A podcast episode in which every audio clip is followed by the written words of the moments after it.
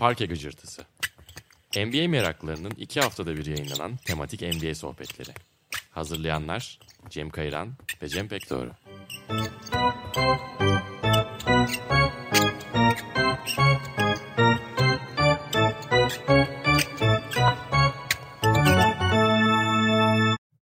Parke Gıcırtısı'na hoş geldiniz. Ben Cem Kayıran. Sevgili Cem Pekdoğru ile birlikte aslında uzunca bir aranın ardından e, yeni bir bölüm için bir araya gelebildik. Bugün bir konuğumuz da var yanımızda. Bu tahmin ettiğiniz gibi bilgisayarlarımızın başında ve kendi evlerimizde buluştuğumuz bu formatı da bir anlamda fırsata çevirelim istedik. İlk konuğumuz sevgili Ranch Korzay. Kendisi çok iyi bir basketbolcu olmasının yanı sıra her şey NBA platformunda kurucu isimlerinden biri ve çok ciddi mesai harcıyor. Lafı çok uzatıyorum. Önce bir hoş geldin Ranch deyip sesini duyalım istersen. Teşekkür ederim abi. E, Cem'in dediği gibi uzun zamandır aslında planladık bunu ama benim Madrid'de olmam biraz işleri komplike hale getirdi. E, Her şey NBA'yi yaklaşık 4 sene önce kurduk ve 4 senedir çok kanallı bir platforma dönüştü Her şey NBA. Şu an Instagram profili var, Twitter sayfası var, YouTube sayfası var ve her gün basketbol severler için özgün içerikler üretmeye devam ediyoruz. Biz de bu arada pek doğru ile birlikte İstanbul'un iki ayrı yakasından şu an bu yayını gerçekleştiriyoruz aslında. Sen ne durumdasın Cem? Biraz da sen güncelle bizi. Ya ben sizden farklı olarak galiba yalnız bir karantina geçiriyorum. O yüzden bazen salakça konuşuyor olabilirim. Çünkü insanlar iletişim kurmayı sanki unutmuş gibi hissediyorum bazen. Tekrar sıfır noktasına dönmüşüm gibi. O yüzden beni şimdiden affedin. Ee, ama Ranch asıl haberler onda yani. Bizde zaten çok alıştığımız saçmalıklar devam ediyor. Mesela az önce iki günlük bir sokağa çıkma yasağı yasanın başlangıcına iki saat kala ilan edildi. Ama Madrid'in bu süreci nasıl yaşadığını ben merak ediyorum açıkçası. Çok da her gün Madrid'den biriyle bağlanmıyoruz. Ranch senin açısından nasıl geçiyor? Madrid'de sert bir karantinanın dördüncü haftasını geride bırakıyoruz. Yani dört haftadır kimse dışarı çıkmıyor burada. Dışarı çıktığınızda sürekli polisler var etrafta. Çevirip hani nereye gidiyorsun, ne yapıyorsun diye soruyorlar. Eğer hani süpermarkete ve eczaneye gittiğini söylemiyorsan zaten ceza yazıp eve geri yolluyorlar. Ayrıca üstüne bir de kayıtlı olduğun adrese bakıyorlar. Eğer kayıtlı olduğun adresine alakasız bir yerdeysen yine ceza verip yine geri eve yolluyorlar seni. E, haftada bir kere evden çıkıyoruz. O da zaten hani bir şeyler almak için. Madrid peakini yaşadı yani bunun tavan yaptığı dönemi yaşadı diye düşünülüyor. Çünkü bir ara günde bin kişi kaybediyordu İspanya. Şu an o rakamlar 500-600'e inmiş durumda. Ama tabii hani bunun şöyle bir durumu da var. Bu sadece şunu ifade ediyor. İnsanlar hakikaten evde duruyor. Fakat çözüme yakın olmakta gayet uzağız. Yani herhangi bir ışık yok şu an tünelin sonunda. Ne zaman evden çıkacağımıza dair. Evet yani burada da tabii ki hepimiz aslında hiç deneyimlemediğimiz bir şey yaşıyoruz. Bir şekilde ayak uydurmaya, adapte olmaya çalışıyoruz. O adaptasyon süreci içerisinde biz Sokrates'te evlerden çalışmaya zaten 12 Mart'ta geçmiştik galiba. Hatta o gün seninle planladığımız bir parke gıcırtısı bölümü de olacaktı. Sürpriz olarak onu sonrasına bırakalım ama onu biraz erteledik. Hatta bu dönem biraz daha aslında stüdyoda konuk edemeyeceğimiz insanlar işte Madrid'den Ranch gibi Toronto'dan sürpriz bir isim gibi konukları ayıralım. Böyle bir şeye vesile olsun dedik. Devam etmeye çalışacağız. Kyle Lowry. Devam etmeye çalışacağız parke gıcırtısını. Dergimiz de bu ay raflara çıkmayacak tabii ki yani. O teslimat öncesi dağıtım sürecinde birçok insanı riske etmemek için sadece online abonelere, isteyenlere gönderme opsiyonumuz var ama dijital olarak bu aylığına dergiyi dijital olarak almak isteyenlere de o şekilde iletiyor olacağız aslında yani kendimi çok yakın hissetsem de biraz daha dışarıdan birisi olarak şunu da dillendirmek istiyorum. 5 yaşına girdi bu ay Sokrates. Gerçekten buna tanıklık ettiğim için bir şekilde parçası olabildiğim için bir yerinden şanslı da hissediyorum kendimi. İyi ki var Sokrates diye de burada bir kez daha kutlayayım 5. yaşı isterim. Bantmark'ta da bu ay aslında biz de epeydir hazırlandığımız bir sayıyı dijital olarak yayınladık. Benzer sebeplerden ötürü henüz basılı formatı yok. Belki bilenler olabilir. 15. yıl sayılarımızı özel formatta iki sayı olarak kurgulamıştık. İlki de geçtiğimiz sonbaharda yayınlanmıştı. Konuk editörlerin olduğu ikinci sayı bu. Ve aslında çok da ilginç konu önerileriyle bizim için de zihin açıcı bir süreç oldu dergiyi hazırlamak. Bakmak isterseniz de dergi.bandmark.com'da ulaşabilirsiniz. Bizim bu süreçte seninle konuşmalarımızda şöyle bir durum var aslında bizim programımızda. Park gıcırtısı bir off-season formatı temel olarak. Ama biz onu normal sezon içine yedirdiğimiz bir off-season programı olarak inşa etmiştik. Şu anda bir off-season haline geçildi ve aslında herkes bu şekilde zamansız formatlar, geçmişe dönen retro içerikler yaratmaya başladı. Türkiye'de de Amerika'da da. O yüzden de böyle bir arada hissettik galiba ama e, ne yapabiliriz, nasıl bir konu seçeriz diye düşündüğümüzde ben şeyi fark ettim. Cem ilk olarak bana geldiğimde daha herhalde bu ilk vakanın üzerinden bir hafta falan geçmişti. Yani sürecin biraz daha başındaydık ve hani ben şeyi fark ettim. Yani dikkat aralığım çok daralmıştı. Hani kitap okumaya zaten geçen hafta falan başlayabildim ama film izlemek falan da benim için zordu. Sürekli bir alert olma hali. Sanki yani dünyanın sonuna dair bir bildirim düşecek gibi telefonuma bir teyakkuz hali vardı ve hani çok verimli zaman geçiremiyorum gibi hissediyordum. Yani bu çok büyük bir problem de değil bu arada bunu bir hani verimlilik inşasına koyulan insanlar da biraz garip geliyor bana şu dönemde ama onu kastetmiyorum. Yani oturup böyle klasik bir konu seçip o formata hazırlanabilir miyim, yeterli hazırlığı yapabilir miyim diye düşünüyordum. Daha doğrusu şüpheyle yaklaşıyordum buna. Şöyle bir fikir ortaya attım bunun üzerine. Normal günlerden geçmiyoruz ve bunu inkar etmeden aslında şu an herkesin düşüne geldiği biraz o karanlık senaryolar içerisinden bir şey mi çıkarsak dedim ve biraz da Bill Simmons'tan ilham aldım. Konumuzu sen son olarak nasıl formüle ettin açıkçası bilmiyorum Cem o yüzden sana paslıyorum.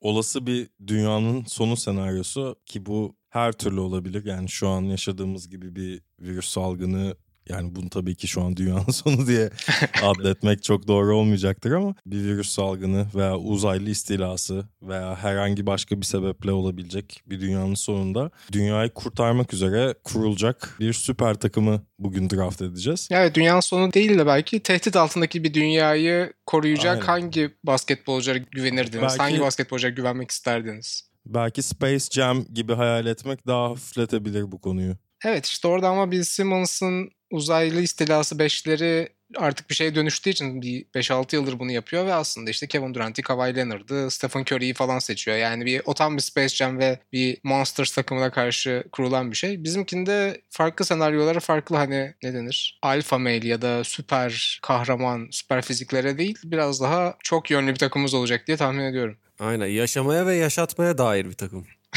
Vay. Çok iyi bir slogan. Yaşatan spor. Bir draft sırası yaptık aslında aramızda ki bunu daha önce 12 arıza adam kadromuzu oluştururken de aslında benzer bir formatta yapmıştık. Ve gerçekten çok objektif bir şekilde gerçekleşen bir çekiliş olduğunu söyleyebilirim. Noter huzurunda. Noter huzurunda. Bugünkü sıramız şöyle ilerleyecek. Cem pek doğru. İlk tur ilk seçim hakkına sahip. Yani her turda ilk seçim kendisi yapacak. İkinci tur konuğumuz Ranch Korzay'da olacak. Son sırayı da ben seçiyor olacağım.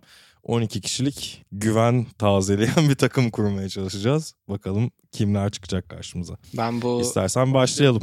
ben bu kura çekimine dair ufak imadan sonra ilk sıra hakkımı konuğumuz Ranch Corza'ya takas etmek istiyorum. Belki bu karantina günleri geçtikten sonra Madrid'de bir paella karşılığında bunu yapabilirim.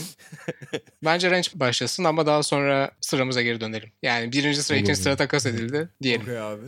Okey abi. Anlaştık. Çok- anlaştık anlaştık. Çok teşekkür ederim. Her zaman takaslar açımdır. Cem de bilir. Fan, fantezi, fantezi takımımızda.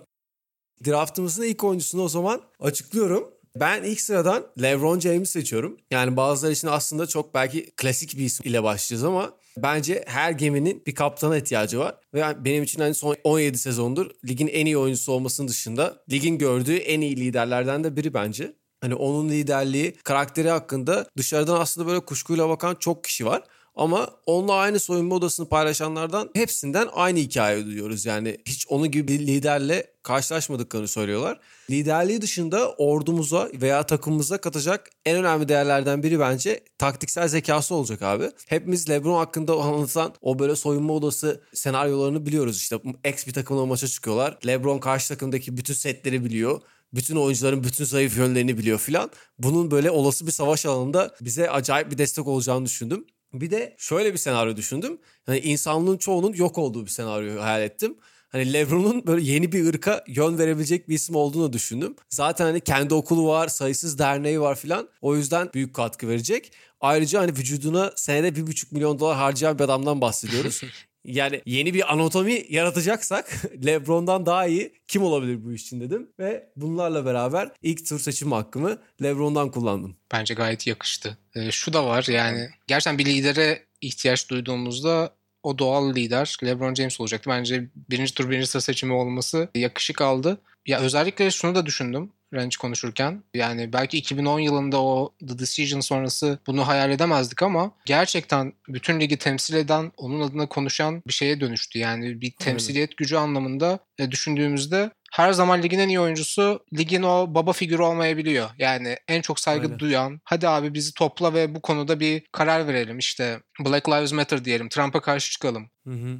diyeceğimiz kişi her zaman ligin en iyi oyuncusu olmayabiliyor. Ligin en iyi oyuncusu öyle bir sorumlulukla ilgilenmeyebiliyor. O rolü üzerine yakıştıramıyor. İşte Michael Jordan bunun ilk akla gelen örnek. Michael Jordan hiçbir zaman Aynen. öyle birleştirici bir figür değildi işte. O dönem mesela 80'lerin sonunda 90'ların başında ligin o kişisi yani tam ad veremedim şu anda ama lig adına konuşma hakkını üzerinde toplayan, o hakkı kendine gören kişi mesela Isaiah Thomas'tı. Herkes oyuncular olarak ne yapalım dediklerinde ya bir de facto sendika başkanı gibi de hareket edebiliyordu bazen. Oyuncular Birliği başkanıydı. Jordan o kişi olmadı. Bilmiyorum yani 2000'lerin başında belki ligin en iyi oyuncusu Kobe'ydi, Iverson'dı, Shaq'ti. Onlar da o oyuncu olmadılar ama LeBron özellikle 2014-2015 sonrası Cleveland'a geri dönüşünden sonra bu oyuncuya çok doğal bir biçimde evrildi. Kesinlikle. Aynen. Abi çok önemli bir noktaya parmak bastım bence. LeBron'la ilgili şöyle bir şey de var. Beni en çok afallatan şeylerden biri bu adam liseden beri büyük bir spotlight altında. Yani her hareketi izleniyor liseden beri. Senelerdir hiçbir tane skandala karışmaz mı ya insan? Yani nasıl bir na- nasıl bir dürüstlük, nasıl bir mentalitesi bu? Hiç yani ben beni en çok aç- açıkçası LeBron'la etkileyen şeylerden biri o. Evet yani kesinlikle senin ilk başta söylediğin her geminin bir kaptana ihtiyacı vardır. Sözünü şu anki NBA'de hatta NBA tarihinde en iyi karşılayacak isimlerden biri şüphesiz ki LeBron. Ben işe biraz daha hafif bir yerden yaklaşıp kişisel karantina sürecimde bir şekilde yansımasını gördüğüm bir tarafıyla konuyu aslında ikinci tura taşı ikinci sıraya taşımak istiyorum. Karantina boyunca evde sürekli mutfakla uğraşmak da benim için büyük bir meydan okumaya dönüşmüştü aslında ve bu sürede çok fazla kez yalancı taco adını verdiğimiz bir yemek icat edip onu geliştirmeye çalıştık. Bir takım kurup kaptanı LeBron yapıyorsak herkesin çok iyi taco yediğinden emin olacağız demek oluyor. Bu konuda da aslında içim rahat diyebilirim. LeBron üstüne de başka zaten aslında daha ne söylemek lazım. Ya ben sadece Yani. şeyi söyleyecektim. Ranch'in söylediği şu açıdan da aslında değerli. Ya çok tartışmalı akıl hocaları da oldu yani. Rich Paul döneminden beri World Wide West falan hani yanında bu isimler varken belki kariyeriyle ilgili yanlış tercihler verdi ama dediğin gibi sosyal hayatıyla ilgili hiçbir falso vermedi. Yani tamamen Aynen. lekesiz bir hayatı var o anlamda. Kesinlikle. İkinci soruya mı geçelim? Geçelim. Evet sayın pek doğru. Sizdeyiz.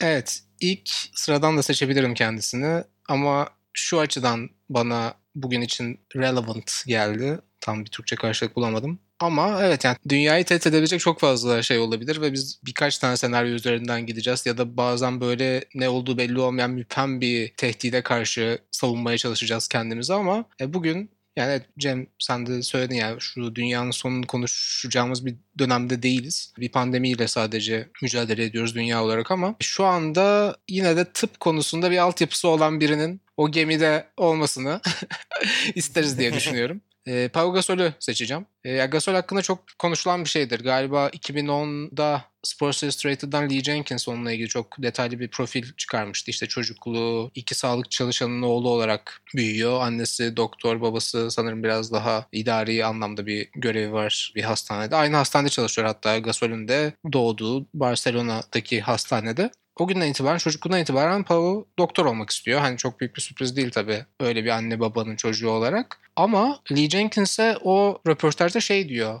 Benim o kararı verdiğim gün Magic Johnson'ın HIV haberini aldığımda Magic'i kurtarmak ve bu illete bir çare bulmak için, AIDS'e bir tedavi bulmak için doktor olmaya karar vermiştim diyor. Yani o günlerde basketbolu çok seven bir çocuk ve yani Magic Johnson'ın bu haberinin İspanya'da yarattığı e, yankı da beni çok etkilemişti. Gasol'ün hani daha çok küçük yaştayken bu kadar ulvi bir amacın arkasına takılıp da doktor olmaya karar vermesi beni çok etkilemişti. Gerçekten de sonunda bir tıp eğitimi aldığı bir dönem oluyor. Hatta Barcelona Üniversitesi'nde tıp bölümüne başlıyor. O dönem Barcelona altyapısında olduğu için erken bir safhasında bırakmak zorunda kalıyor okulu. O günden sonra da tıpla ilgilenmeyi bırakmıyor. Hatta bir ameliyata girmek istiyor cerrahlarla birlikte. Bunun için izin alıyor. Son anda o günlerde bir hastalığı olduğu için, grip olduğu için bu hasta için risk teşkil edebilir diye vazgeçiyor. Ama onun hakkında yine Jenkins'in Barcelona'da konuştuğu o başhekimler falan şey diyorlar hep. Biz Gasol'le hani dışarıdan böyle ünlü biri, bir basketbolcu gibi değil bir meslektaşımız gibi konuşuyorduk. Bizimle aynı terminolojide konuşabiliyordu falan diyor. Gerçekten ciddi bir hani hep Pau Gasol bir Rönesans adamı başlık şeyler de çıkar. Bu tamamen tıp ilgisinin dışında işte entelektüel birikimi, takibi bunlara atıfta bulunulur. Ama böyle bir tıp bilgisi yani başhekimlerin bile kendi düzeyinde görebildiği bir basketbolcuyu bence burada kullanabiliriz. E, bu arada yakın zamanda Players Tribune'da uzun bir makale yayınladı Gasol. Onu da tavsiye etmem lazım. Galiba geçen hafta yayınladı bunu. Şu an Amerika'da yaşıyor rehabilitasyon döneminde ama İspanya hakkında da çok fazla referans içeren bir yazı. İşte o dönemin rakamlarını veriyor. E, sağlık çalışanlarının %14'ünün enfekte olduğunu İspanya'da ve bunun hani alarmları çok şiddetli biçimde çaldırdığını söylüyor. Range tabii daha onu yakından takip etmiştir. Bir de Madrid'de şu anda bir alışveriş merkezi olan ama Pau'nun çocukluğunda bir buz pateni alanı olarak kullanılan işte Palacio de Hielo diye bir buz sarayının da morga dönüştürüldüğünü ve aslında bunun onu her zaman yani bu gerçeğin ona kilometrelerce uzaklıkta bile olsa içini ürperten bir detay olduğunu e, söylüyor. O yazıyı tavsiye ederim bütün dinleyicilerimize. Zaten genel olarak hani Gasol ile ilgili hani şimdi kariyerinin de artık alacakaranlığına girmişken Gasol ile ilgili bulduğunuz her röportajı, her videoyu bence gönül rahatlığıyla izleyebilirsiniz. Belki burada değinmemizin iyi olacağı başka bir şey daha var Gasol'e dair. Gasol Foundation o da aslında. Kardeşi Mark Gasol ile birlikte hayata geçirdikleri bir şey. Motivasyonu da çocuklar için sağlıklı ve daha aktif hayatlar kurmak olarak tanımlıyorlar aslında. Ve hani çocuk sağlığı ile ilgili Gasol'ün sanırım Los Angeles'ta oynadığı yıllarda bir hastaneye gittiğini ve hani böyle oradaki hasta çocuklarla aslında bir araya NBA Cares kapsamında geliyor olması lazım. Evet, doktorlara galiba skolyozu nasıl tedavi ediyorsunuz diye sorup uzun bir afallatmış herkesi sorularıyla ve Gasol'ün bu ilgisi beni o zamanlarda çok şaşırtmıştı. Ki yani birçok röportajında da etkili olabilecek ve hani başkalarına bir şeyler ifade edebilecek bir pozisyondayım. Hani hayatım beni böyle bir yere getirdi ve hani daha ne kadar verimli olabilirsem benim için o kadar iyi, daha başarılı hissedeceğim kendimi, daha tatmin olacağım kendimden gibi açıklamaları vardı. Bu anlamda zaten hani saha içindeki Gasol'e yaptıklarına diyecek zaten hiçbir şey yok. Gerek İspanya milli takımıyla gerek NBA kariyeriyle. Ama bir oyuncu profili olarak, bir sporcu profili olarak da çok değerli bir insan bence. O yüzden çok iyi bir seçim olduğunu düşünüyorum Sayın Pek doğru. Aynen bence de gayet mis bir seçim abi. Çok ihtiyacımız olan bir karakter olduğu da kesinlikle doğru. O zaman kim geliyor? Evet yani tartışılmayacak iki seçimin ardından biraz daha aslında zevzekçe yapılmış bir seçimle devam edeceğiz diyebilirim. Ama yine de bence böyle bir iddiası olan bir takıma güzel renk katabileceğini düşünüyorum. Yani daha gerçekçi senaryolardan geldik belki ama ben biraz daha işi bilim kurguya taşıyacağım. Olası bir uzaylı istilası senaryosunda takımımıza fayda sağlayabileceğini düşündüğüm bir oyuncu, bir oyun kurucu. Çok öyle oynamasa da sevgili Baron Davis'i seçiyorum 3. sırada. Güzel. Yani ben kendisiyle aslında ilk böyle hayatıma ciddi şekilde etkisi kulüpte oynadığım yıllarda bir takım arkadaşım çok ciddi bir hayranıydı ve böyle o zamanlar New Orleans'taydı. Çok fazla takip ediyordum ve böyle saha içinde yaptıklarını gerçekten çok etkileyici buluyordum Baron Davis'in. Ama burada yani sonra da oyunculuğu sonrasında da biraz yorumculuk kariyeriyle de karşıları kaldırdığı anları oldu mutlaka Baron Davis'in. Burada da bir değil iki kaşı birden kaldırdığı bir beyanatıyla aslında buraya alıyorum. Olası bir uzaylı istilasında birazcık karşımızdakilerin nasıl bir şeyler olduğuna dair fikir sahibi olacak bir oyuncuya ihtiyacımız olabilir diye düşünüyorum bu takımda ve Baron Davis'i de bu sebeple seçiyorum.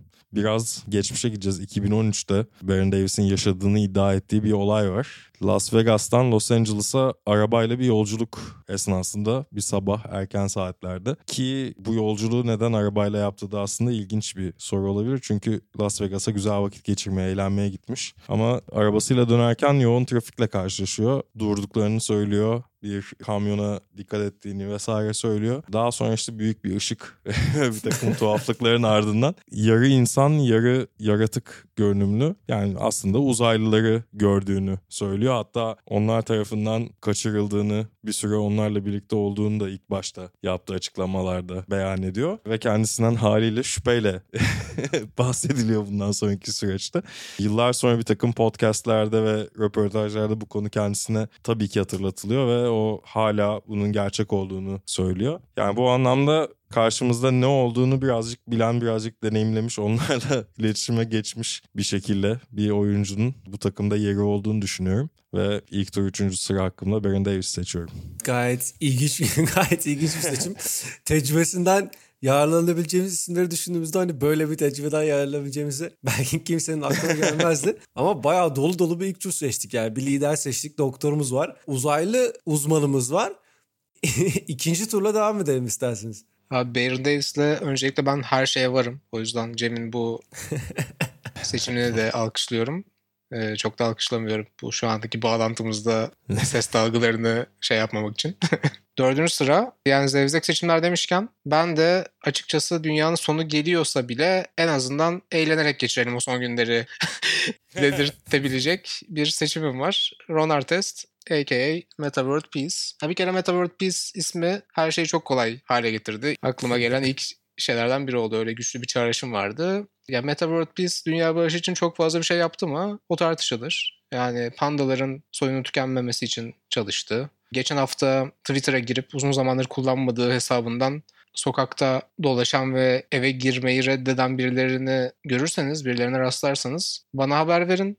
Ben nasıl kariyerim boyunca NBA'yi, tüm bu ligi en iyi savunmacı olduğuma ikna ettiysem, bunu zorla başardıysam bu insanları da evlerine sokmaya ve aynı savunmayı onlara uygulamaya hazırım. Bana söyleyin yeter dedi. Çok anlaşılmadı bu tweet ya da bunun arkasındaki mizah ve en son baktığımda da silinmişti. Ama bunun üzerine kafa örmeye devam ediyor Meta World Peace demek ki. Her nerede yaşanıyor ve yaşatılıyorsa. Çok haber almıyorum Artest'ten ama dediğim gibi yani genelde akil adamlardan seçiyoruz bu takımı. Yani Baron Davis de buna dahil bence. Ama Artest orada bilmiyorum tabii çok büyük bir tehlike de almış olabilirim takımımıza. O yüzden şimdiden özür diliyorum ama Bence hani her şey ters gittiğinde yani işte bir uzaylı her şeyi belki hayal edebilir ama Ron Artest gibi birine rastlayacağını hayal edemez. Ayrıca da iyi bir savunmacı Kesinlikle. ve rakiplerin aklına girmeyi iyi beceren bir savunmacıydı. Hani Kasım 2004'te tam tersini gördük ve hani onun aklına kolayca girildi ve soğukkanlılığını koruyamadı ama ne bileyim yani nükleer savaş başlatmayı düşünen bir lideri de vazgeçirmek için bence Artest'in akıl oyunları işe yarayabilir. O yüzden Ron Artest diyorum.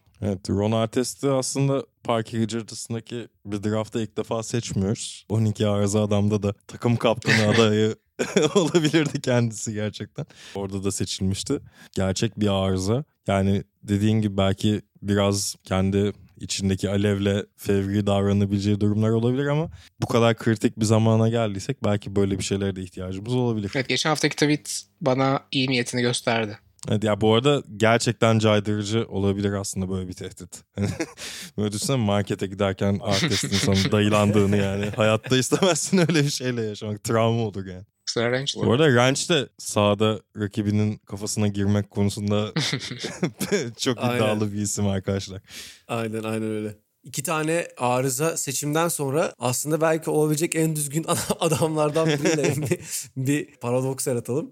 David Robinson diyorum. Amiral lakaplı zaten bir oyuncuyu hani ordumuza almazsak olmazdı zaten diye düşündüm. Ama yani David Robinson'ın kadromuzda yer almasının çok daha büyük nedenleri var Amiral lakabının dışında. Bir kere tarihin en dayanıklı ve en fizikli uzunlarından biri. Yani David Robinson resmini falan gördüğünüzde zaten o omuzlar, kollar falan acayip bir seviyede. 14 sezonluk kariyerinde artı 70 maç oynadığı 10 sezon var zaten. Yani makine gibi adam. Sahanın iki yönünde de acayip işler yapıyor. Yani maç başına 4.5 blok koyduğu bir sezon var yani. 4.5 bloktan bahsediyoruz. Başka bir sezonda da 29.8 sayı ortalaması tutturuyor. İki tarafta da acayip ve hani NBA tarihinde quadruple double yapan sadece 4 oyuncu var ve Amiral o oyunculardan bir tanesi. Basketbolu bir kenara bırakırsak kendisi babasının izinden giderek Amerika Deniz Piyadesi'nde görev alıyor zaten. Yani kendisini piyade olmak için çok uzun olduğundan dolayı sonunda salıyorlar. Her türlü savaşta işimize yarayacak bir karakter. Askerlik geçmişinde dışında da acayip bir zekaya sahip. SAT sınavlarında yani Amerika üniversite giriş sınavlarında 1500 üzerinden 1400 yapmış bir öğrenci. Bunların üzerine bir de basketbol kariyeri bittikten sonra yaptıkları var. Goldman Sachs yöneticilerinden bir tanesiyle kendi yatırım şirketini kuruyor ve şirketin olayı toplumu iyileştirmeye yönelik projelere yatırım yapması sadece. Şirketin değeri şu an 100 milyon doların üstünde. Yani hem amiral hem inanılmaz dayanıklı piyade işte inanılmaz bir zeka, inanılmaz bir yatırım zekası falan. Çok net bir seçim olduğunu düşünüyorum David Robinson'ın ordumuz için. Tartışılmayacak bir seçim bence de canım. Yani bahsettiğin gibi endamı yeter diyeceğim ben de David Robinson için. Pek doğru senin söylemek istediğim şey var mı ben sonraki seçimime geçmeden önce? Yani bir kere SAT ortalamalarını yukarı çekecek birine ihtiyacımız vardı. Yani biraz zeka eklemesine ihtiyacımız vardı bu sıralamalarda. Bence iyi bir seçim oldu. Evet yani Baron Davis ve Meta World Peace'in ardından zeka oranını bayağı kurtardığını söyleyebilirim. Ya Davis haksızlık ediyorsunuz ya bence. Yok canım öyle bir niyetim yok. Takımı alan benim zaten yani. ben de ikinci tur son sıradan David Robinson'ın görseli gözünüzün önüne geldiğinde hemen yanında canlanacak bir isimle devam edeceğim. Hem sağ içinde hem sağ dışındaki karakteriyle aslında bence bu takım için olmazsa olmaz bir isim. Tim Duncan. Çok iyi. Olması Teşekkür gerekiyordu ederim. bunun. Evet. Çok Evet. iyi, çok. Ya hem bir kere yani bir takım kimyası da yaratmak önemliyse David Robinson'la birlikte bir paket olarak gelmeleri zaten cepte iyi bir şey olarak beliriyor bence. Hem de yani savunma anlamında da bu kadar fazla güven veren bir oyuncu, bu kadar caydırıcı bir oyuncu olması bence çok iyi bir sağ içi karakter de katacak takımımıza. Ben biraz daha sağ dışındaki Tim Duncan'dan bahsetmek istiyorum. Çünkü çok şaşırtıcı şeyler var. Yani ne kadar Mr. Fundamental olarak bildiğimiz, ne kadar motivasyonu yüksek, ne kadar kendini bu işe adamış bir oyuncu olarak görsek de kendini adadığı başka kültürler var Tim Duncan'ın. Gerçek bir nerd Tim Duncan ve aslında kolej zamanında da lakabı Mr. Spock'mış. Oyunlara, FRP oyunlarına, fantazi oyunlarına çok meraklı. Öyle ki bu ünlü FRP oyunu Dungeons and Dragons'ın bir ustası. Yani gerçekten bu oyuna gönül vermiş bir isim. Bunun dışında kendisini bir takım cosplaylerle, bir takım kostümlerle internette görmeniz mümkün. Büyücü kılığında katıldığı bir takım etkinlikler var Tim Duncan'ın. Ve böyle kılıç koleksiyonu olduğuna dair de bir takım söylentiler var. Aynı zamanda David Robinson'ın da dahil olduğu bir videoyu ben hatırlatmak istiyorum. Yanlış hatırlamıyorsam 1999 yılında hatta playoff zamanında bir video oyunu için e, StarCraft oyunu için Tim Duncan'ın öncülüğünde bir takım San Antonio oyuncuları bir araya geliyor. Malik Rose ve Tim Duncan bir takım oluyorlar. Sean Elliott ve David Robinson bir takım oluyorlar ve StarCraft oynuyorlar. Tim Duncan'ın arkadaşları için açıklayıcı olma çabaları gerçekten görmeye değer. YouTube'da bu videoyu bulabilirsiniz. Tim Duncan StarCraft yazmanız yeterli. Aynı zamanda benim için Tim Duncan uzun süreler aynı seviyeyi koruyabilmenin, uzun süreler iddialı olabilmenin de sembollerinden biri. Takımımızda böyle direnci yüksek, aynı zamanda eğlenceli, fantastik oyunlara ve stratejilere hakim bir isim olmasının birçok avantajı olacağını düşünüyorum. Ranch. Bu ikili hakkında ne düşünüyorsun? Robinson'ı yalnız bırakmadı. Abi çok çok iyi oldu. Yani orijinal ikiz kuleleri toparladık. Tim Duncan hakkında yani belki de tarihin yani LeBron James'in mesela bir role model olmasından bahsediyorduk. Hiç böyle skandallara bulaşmamasından bahsediyorduk. Tim Duncan da yine o seviyede muhteşem düzgün bir adam. Hiç hani böyle cafcaflarla işte hani bling blinglerle alakası olmayan, işini düzgün yapan ve en iyi şekilde yapan biri. Ve en iyi seviyede yapan biri. Bence gayet yerinde bir pikti. Temel bilgiler konusunda ekibimizi donatacaktır Mr. Fundamental. Kesinlikle. O zaman üçüncü tura geldiğimizde bence takıma bir ruhani lider alma vaktimiz geldi. Yani David Robinson bunu yapabilir kısmen. Bence LeBron'unki daha farklı bir liderlik. Daha hani hands-on, her an insanların tepesinde olacak ve talepkar olacak bir lider olabilir LeBron.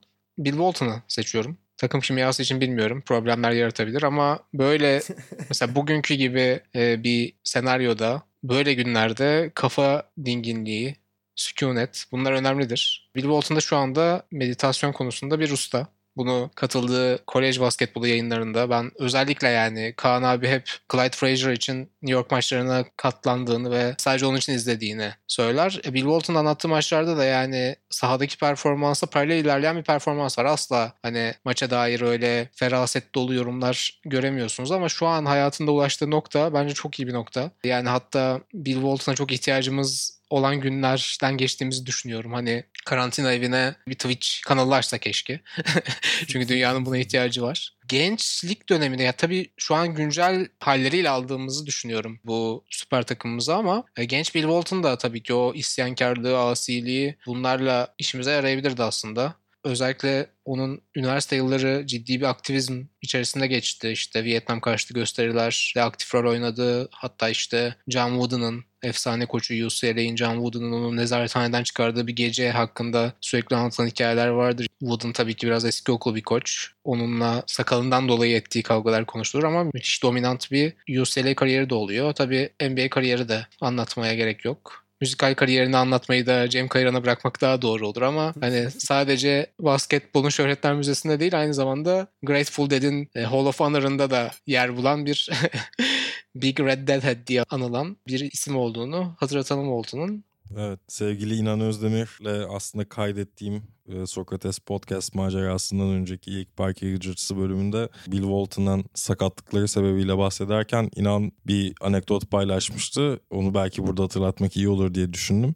Otoparkta yani antrenmana geldiği otoparkta arabasında durup uzun süre bekleyip Grateful Dead albümünün bitmesini beklemiş antrenmana girmek için ve Grateful Dead'le başlayan bir gününüz kötü gidemez şeklinde de bu hayranlığını aslında gözler önüne sermiş. E Mısır'da onlarla sahneye çıkmışlığı da var bildiğim kadarıyla. Evet. Davul çalmışlığı falan. Ve aynı zamanda Bill Walton bir vejetaryen bugünlerde. Ya uzun süredir böyle. Hatta kolejde de vejetaryen olmaya karar verdim ben koç diye John Wooden'a geldiğinde John Wooden oğlum git e, bir uyu kendine gel ondan sonra gel diyor. Hani vejetaryenliğe bir spor dünyasında vejetaryenliğe bakışın o şekilde olduğu yıllardayız. Bu neden yararlı olabilir? Bir tehditte dünyayı bekleyen iklim krizi aslında yani daha somutlaşan bir şeydi. Yani ben açıkçası bugünleri 2030'larda küresel iklim krizi kaynaklı olarak yaşayacağımızı düşünüyordum. Ya da bu psikolojiye o zaman gireceğimizi düşünüyordum. Pandemi biraz erken ziyaret etti ligin aktif oyuncuları içerisinde formları için ya da işte sahada daha efektif olmak için vegan beslenmeye geçen isimler oldu. Damian Lillard galiba bir dönem denedi ama sonra çok kilo verdiği için bıraktı.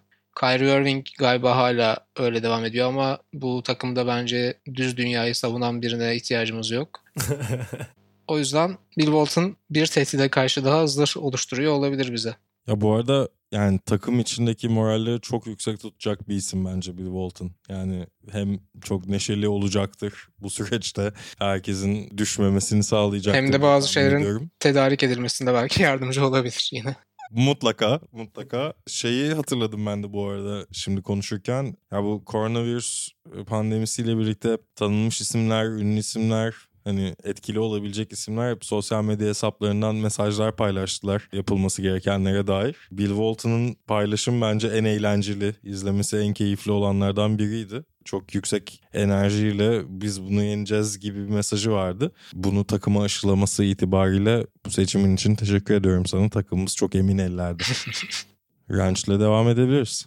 Devam edelim. İlginçti baya. Ben de aslında Cem gibi bu üçüncü turda biraz daha hani bize liderlik edecek yani böyle bir ruhani lider tarzı bir isim düşünmüştüm. Karakter düşünmüştüm aklımda. Her hikayede bir yaşlı bir bilgi olmalı diye düşünmüştüm. İşte bir Gandalf, bir Dumbledore ya da işte bir Morpheus gibi hani böyle bir yol gösterici bir karakter aradım aklımda. Ve Karim Abdul-Jabbar geldi aklıma. Tarihin en fazla sayı atan, en fazla işte saha içi isabeti bulan, en fazla dakika alan ismi tecrübesiyle ordumuza çok şey katar diye düşündüm. Arapçada ismi Tanrı'nın sadık kulu anlamına geliyormuş. Hikayesi daha da güzelleşiyor okudukça. Tecrübesinin üstüne hani zaten inanılmaz ekolları var vesaire. Kendisi de tam bir entelektüel.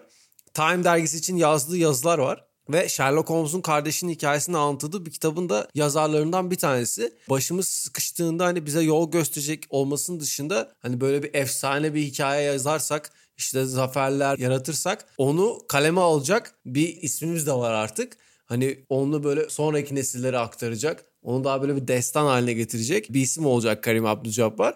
Son olarak o da işte Bill Walton gibi koronavirüs için hastane çalışanlarına 1800 tane koruyucu gözlük bağışladı. Bunu da belirtelim. O da müthiş bir evet. düşünce ya gerçekten. Gözlük özellikle bağışlaması evet. da yani altında böyle yine bir güç veren bir mizah da var. Bu arada benim Aynen. Walton'dan sonra listemdeki ikinci kişiydi yani. Walton seçmesem Karim'i düşünüyordum. Böylece de ikinci UCLA mezununu, ikinci John Wooden öğrencisini de takım almış olduk. Aynen. Yaş ortalamasını da biraz yükselttik bir Walton'la Karim Abdülcabbar'la. Karim'in bu Time'daki yazısı çok ses getiren Trump'ın seçilmesinden sonra mıydı? Onu hatırlayamıyorum ama gerçekten çok güçlü bir yazı olduğunu ve çok paylaşıma girdiğini hatırlıyorum. Aynen, yani zaten birkaç tane e, yazısı var. Dediğim gibi bir tanesi Donald Trump'ın bayağı sert çıkıştığı bir yazı. E, işte atletler hani böyle LeBron James'in hani işte shut up and dribble'a karşı verdiği bir reaksiyon gibi işte atletler e, sadece aptal insanlar değildir. Herkesin değişimin bir yüzü olabilecek insanlardı falan verdiği mesajlar da var. Yani bir 7-8 yazısı falan var orada. Yani bayağı yazıyor Time'da. Devam ediyorum ben de o zaman. Üçüncü tur, üçüncü sıra seçimimle. Yine bir uzun. Aslında takımımız epey uzun oluyor arkadaşlar ama herhalde sahaya çok sürmek istemeyeceğimiz bir uzun seçeceğim. Yine de varlığıyla bize bir takım faydalar sağlayacak. Andrew Bynum seçtiğim oyuncu. Bilmiyorum Hayda. nasıl hisler yarattı Bill Walton ve Kerim Abdul-Jabbar'ın üstüne ama en şok edici seçim bu oldu. Abi şu Evet. kadar en, beni de en fazla şok eden seçim kesinlikle Andrew Bynum geldi. Yaroslav Korolev seçimi gibi oldu Clippers'ın. yani şöyle yine aslında biraz nerdlük tarafıyla ekibe aldığım bir isim. Tüm karşı çıkışlara rağmen faydası olacağını düşünüyorum takıma. Yani aslında elektroniğe, mekaniğe çok meraklı. Hatta belki de kazayla basketbolcu oldu bilmiyorum. Sahada da belki bunun ipuçlarını veriyor olabilir. En büyük hayali aslında mühendis olmakmış. Çocukluk yıllarında sürekli işte evdeki teknolojik ekipmanları, eşyaları parçalayıp yeniden yapıyormuş. Hatta bir dönem evinde gençlik yıllarında tamamını kendi yaptığı 7 farklı bilgisayarı varmış Andrew Bynum'un. Bunun dışında ilgi alanlarının arasında satranç da var. Satrançta da bayağı iyi. Bu da aslında biraz taktiksel anlamda takımımıza güç katacaktır bence. Fizikle çok yakından ilgileniyor ve meraklı. Ayrıca en büyük tutkularından birinin bir şeyleri parçalayıp yeniden yapmak olduğunu söylemiştim. Ama bunlar arasında kendi yaptığı uzaktan kumandalı arabalar da var. Ve yani hız sınırının çok fazla üstüne çıkabilen arabalar yapmış. Bu tür bir teknolojik dehaya bir noktada ihtiyacımız olabilir. Dünyayı kurtarma mücadelesinde e, diyeyim. Yani saha içine pek girmeyeceğim. E, verdiğiniz tepkiler bence yeterli olmuştur. Ama sahadan ziyade masa başında bize çok yardımcı olabilecek bir oyuncu. Abi sadece çok uzun bir takımımız olmadı. Biraz Lakers ağırlıklı bir takımımız oldu. Yani ben bir Lakers taraftarı olduğumu söyleyebilirim. Yani daha önceki bölümlerde söylemişimdir belki. Ee, Ya bugün için gerçi şey değilim yani. Ya bir sabah uyandım ve artık Lakers tutmuyorum demedim. Bu yüzden herhalde Lakers taraftarı kabul edilebilirim ama bunun için pek bir şey yapmıyorum. Yine de ilk 9 sırada 5 tane oyuncu var galiba Lakers'ta daha önce oynamış. Bunu da not düşüyorum. Demek ki dünyayı sarı mor renkler kurtaracak. Ama Lakers'ı kim kurtaracak? E, bu arada yine aklıma geldi. Andrew Bynum bu hikayesiyle ilgili çok böyle içine kapanık bir çocuk olduğu falan söyleniyordu Lakers'taki çaylak sezonunda. O dönemde de hani bilgiye ulaşmak falan çok zor yani. Sosyal medya hesapları yok. Bynum'la ilgili yerel bir gazetede bir haber çıkacak da göreceğiz. Hani ne yapmış ne etmiş. Bir geliyor. Hani üniversiteye de uğramamıştı. Şeyi hatırlıyorum. Orkun Çolakoğlu'nun yine Batu.com'da bir yazısı vardı. Hatta yazının başlığı hala aklımda. İçeriği çok aklımda değil ama muhtemelen bu garip saha dışı meşguliyetleri, meşgaleleri ve online oyunlardaki başarısı olduğunu hatırlıyorum. Şu başlığı seçmişti Orkun yazısına. Dahi anlamındaki Bynum ayrı yazılır. Başlıkta bir yazı. Onu da şu an webin derinliklerinde bulabilirsiniz. Yani öyle bir Çok iyiymiş. garip bir durumu var bu çocuğun ve aslında çalışsa iyi çocuk bak kafası çalışıyor. E, durumu o zamanlarda da vardı ama evet kariyeri maalesef hızlı bir şekilde sona erdi. Ya da hızlı bir düşüşten sonra şu an hayatımızda pek eskisi kadar yok ama bakalım yine takıma çeşit katabilecek. Yani Artest Bynum mesela çok riskli iki figür gibi geliyor ama bir dönem takım arkadaşları da yaptılar. Hani çok büyük de sorun olmadı. Şampiyonluk kazandılar birlikte. Yani o kadar da düşündüğümüz kadar riskli bir seçim olmayabilir Cem ya. Teşekkür ederiz. İçimi rahatlattın gerçekten. Son tura geldik mi? Geldi. Gelelim mi? Şimdi burada belli olacak takımımız yeterince donanımlı mı değil mi? O zaman ben bu son pikim olacak bu drafttaki. Yani şey anlaşılmasını da istemiyorum. Ya araya bir tane de kadın da katalım gibi anlaşılmasını istemiyorum ama gerçekten ihtiyacımız olduğunu düşündüğüm ve bu takım içerisinde de birebir diyalog kurduğum, en azından sesini duyup bir telefon röportajı gerçekleştirdiğim tek kişi. Yani insanların seslerine çok fazla anlam atfetmek belki doğru olmayabilir ama hani evet burada böyle bir ışık var dediğim bir sesti. Tamika Catchings'i alacağım. Uzun bir süre tease ettim seçimimi ama Ya Tamika bu arada geçen hafta açıklanan 2020 Hall of Fame sınıfında bir parçası oldu. Ya Kobe Bryant var, Kevin Garnett var, Tim Duncan var. Yani bizim için çok bir jenerasyonu tanımlayan 3 isim. Onun yanına Tamika da geliyor. O da bence WNBA için yine jenerasyonunu tanımlayan bir isim. Onunla röportaj yaptığımızda da konuşmuştuk. Yani sadık birine ihtiyacımız olabilir bu takımda. Yani eğer hani çok üçüncü sınıf bir Hollywood filmi gibi düşünmek istemiyorum ama yani bir karanlık güçler ve karanlık tarafa geçme tehlikesi bazı liderlerimiz için söz konusu olduğunda mesela ben Andrew Bynum'a çok güvenmem. Onu bir anda karşımıza görebiliriz ama Tamika Catchings çok ciddi bir ACL sakatlığından çıktıktan sonra draft'e giriyor ve onu seçen Indiana Fever'a o günden itibaren büyük bir minnet duyuyor aslında. Ve Indiana'nın çok kötü dönemleri de olsa hiçbir zaman bırakmayı düşünmüyor. Ben bu komünitenin bir parçası oldum diyor. Ben o yüzden hatta Dirk Nowitzki ile onun kariyerini biraz benzeştiren bir soru sormuştum. Şey paralellikleri de çok fazla var. Dirk'in bir şampiyonluğu var Dallas'ta 2011'de. Kariyerinin 12. senesi yanlış hatırlamıyorsam. Tamika da Indiana'da yine 12. senesinde o şampiyonluğa ulaşıyor. Tek başına orada ısrar ediyor ve gerçekten o efsane statüsünün altını çizen bir şampiyonluk kazanıyor. Bugünlerde de yayından önce ona baktım. Indiana'daki kafesini işletmeye devam ediyor. Daha doğrusu çay dükkanını. Adı da Tease Me Cafe. Çok üzerine düşünülmemiş bir isim.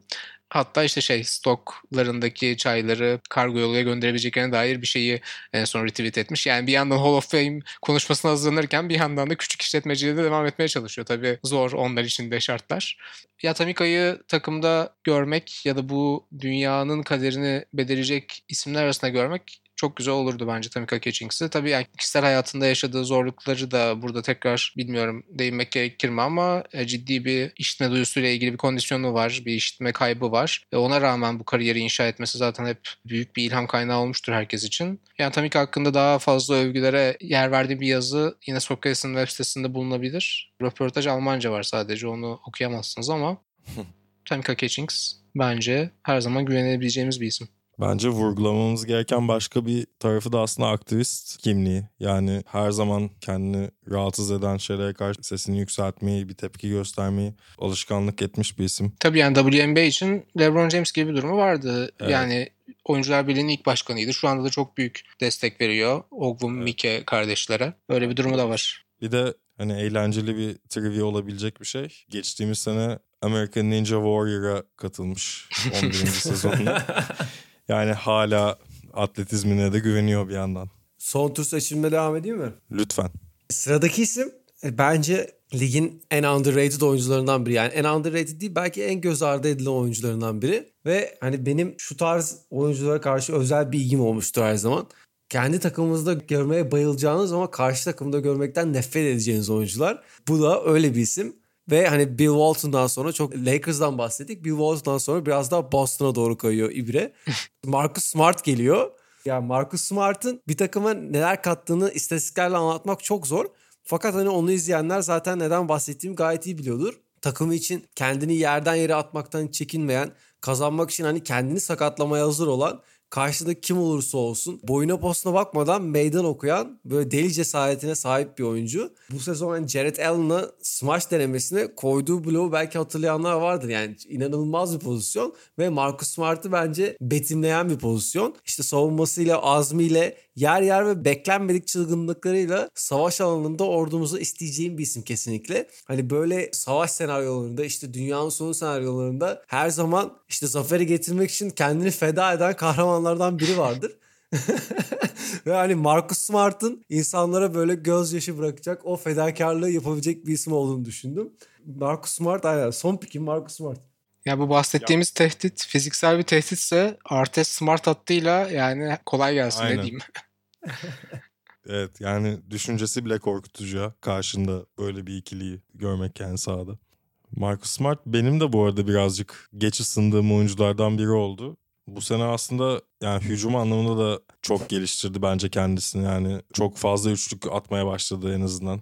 Hemen şunu söyleyebilirim. Bir şer koyarak Ranch'in söylediklerini. Yani bir Lakers taraftarı olarak benim yani favori oyuncularımdan biri şu an ligdeki. İlk beşimdedir herhalde. Ama biraz yine kolejde değinen bir e, ortaklık kurduğum için kendisiyle Oklahoma State'teyken çok severdim. Yani fizikli guardları genel olarak ben çok severim. Aynen. Hatta e, Smart'ın seçildiği gün draft yayınındaydım ve e, Lakers'ta kalmadığı için ki Smart'ı seçemeyince Julius Randle'ı seçmiştik ki aradaki makas gerçekten üzücü. O gün de yani farkındaydım ama yani keşke Smart'ı alsaydık demiştim. Ya sevdiğim oyuncuları seçiyorsunuz. Baron Davis, Marcus Smart. Bakalım 12. sırada ne bekliyor bizi? Ee, son seçim büyük bir sorumluluk olduğunu söylemem lazım her şeyden önce. Ya iki oyuncu arasında kaldım. Biraz böyle bir girizgah yapayım çünkü tartışılabilecek bir seçim yapacağım. Jim Butler vardı aklımda. Ee, Hmm. Yani Hmm. takımdaki herkese aslında ayar çekip hadi yani bunu kazanacağız yani başka bir yol yok enerjisini verecek yani bir oyuncu olarak en azından herkesi itecek bir oyuncu olması açısından maksimum vermesi için ama bir tık daha zevzek bir seçim yapacağım yine arkadaşlar özür dileyerek başka bir Boston hatta yani bir efsanesi Boston Celtics'in Paul Pierce'ı takımımıza 12. oyuncu Eyvah. olarak ekliyorum. Eyvah abi ya. Ya bunun şöyle bir açıklaması var arkadaşlar. 2000 yılının Eylül ayında Boston'da bir bar kavgasını ayırmaya çalışıyor. Ve tam 11 yerinden bıçaklanıyor. Yani yüzünden, boynundan, sırtından bıçaklanıyor. Kafasında şişe kırılıyor. Ve aslında yani söylenene göre hani kavganın taraflarından biri de değil yani ayırmaya çalışıyor kavgayı sadece. Ve o sırada yanında olan Tony Betty, emektar pivot. Tony Betty ve onun erkek kardeşiyle birlikte hastaneye yetiştiriliyor ve kurtarılıyor. Hani ameliyatlar geçiriyor vesaire. Bu olay 25 Eylül 2000 tarihinde gerçekleşiyor. Ya hayatta kalması mucize denebilecek bir oyuncuyken sonraki sezon 82 maçında da oynuyor. Oynamakla kalmıyor. Şöyle ortalamalar yakalıyor. 25 sayı, 6.5 rebound, 3 asist, 1.7 top çalma. Yani buradan dönüp böyle bir sezon oynayabilen bir oyuncu herhalde ölümsüz bir oyuncu olmalıdır diye düşünüyorum. Yani tuvalet molasını falan bir kenara bırakacak olursak eğer.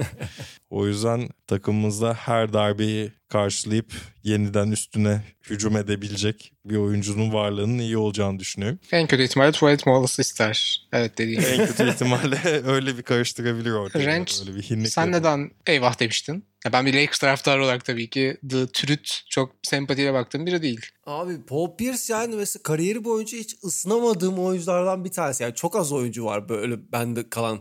Cem'in mesela Marcus Smart'a ilk ısınamayıp sonra da ısınması gibi. Çoğu oyuncu benim için öyle. Hani sonra da ısınıyorum çoğunu ama Paul Pierce'da mesela hep böyle bir şey kaldı abi. Hiç, hiç olmadı yani benim için. O yüzden böyle bir eyvah dedim. Bir de benim için her zaman vücut yapısı çok büyük soru işareti oldu Paul Pierce'ın. Yani hiçbir zaman fite yakın olduğunu bile görmedim yani. Hep böyle kolları sallanır falan. Böyle bir, arkadaşlarım cheeseburger vücudu falan diyordu Paul Pierce'a. Oradan kaldı yani Paul Pierce ne yapacağız dedim ama e, bu açıklamalarla biraz ikna olmaya yaklaşmış durumdayım. Belki de ilk defa ısınıyorum Paul Pierce'a. Ya bu arada e, Cem'in bahsettiği bu hikayeyi ben galiba bir Pivot dergisinde okumuştum. Bu arada yani Lakers'ta oynamayan oyuncularımız bile Paul Pierce ve Baron Davis gibi ya Los Angeles, Kaliforniya çıkışlı oyuncular. En azından hani Los Angeles kurtaracak dünyayı onda hemfikiriz. Ee, ya Pierce benim çocukluğumda aslında Baron Davis ve Ray Allen'la birlikte hani odama posterini astığım üç oyuncudan biriydi. Yine bir Boston formasıyla duvarımda duruyordu. O da ilginç bir durum. Ama şey değil yani kendimi ikna edebilirim. Yani Jimmy Butler'dan daha iyi olduğunu düşünüyorum aslında ya şimdi. Tekrar bir bakınca çünkü o takımı kendini imha noktasına getirebilirdi. Yani Bill Walton'ı da pes ettirebilirdi. Öyle bir figür. O yüzden daha güvenli seçim olmuş ya bence. Abi bence de Jimmy Butler ortalığı çok fazla karıştırabilirdi yani. Zaten karışık ortalık. Zaten Artest O- falan var evet. Aynen. Aynen. Artes Martes var. Baron Davis. Andrew Bynum hani biraz sessiz sedasız ne yapacağı belli ama Jimmy Butler ortaya bir el bombası olarak düşebilirdi.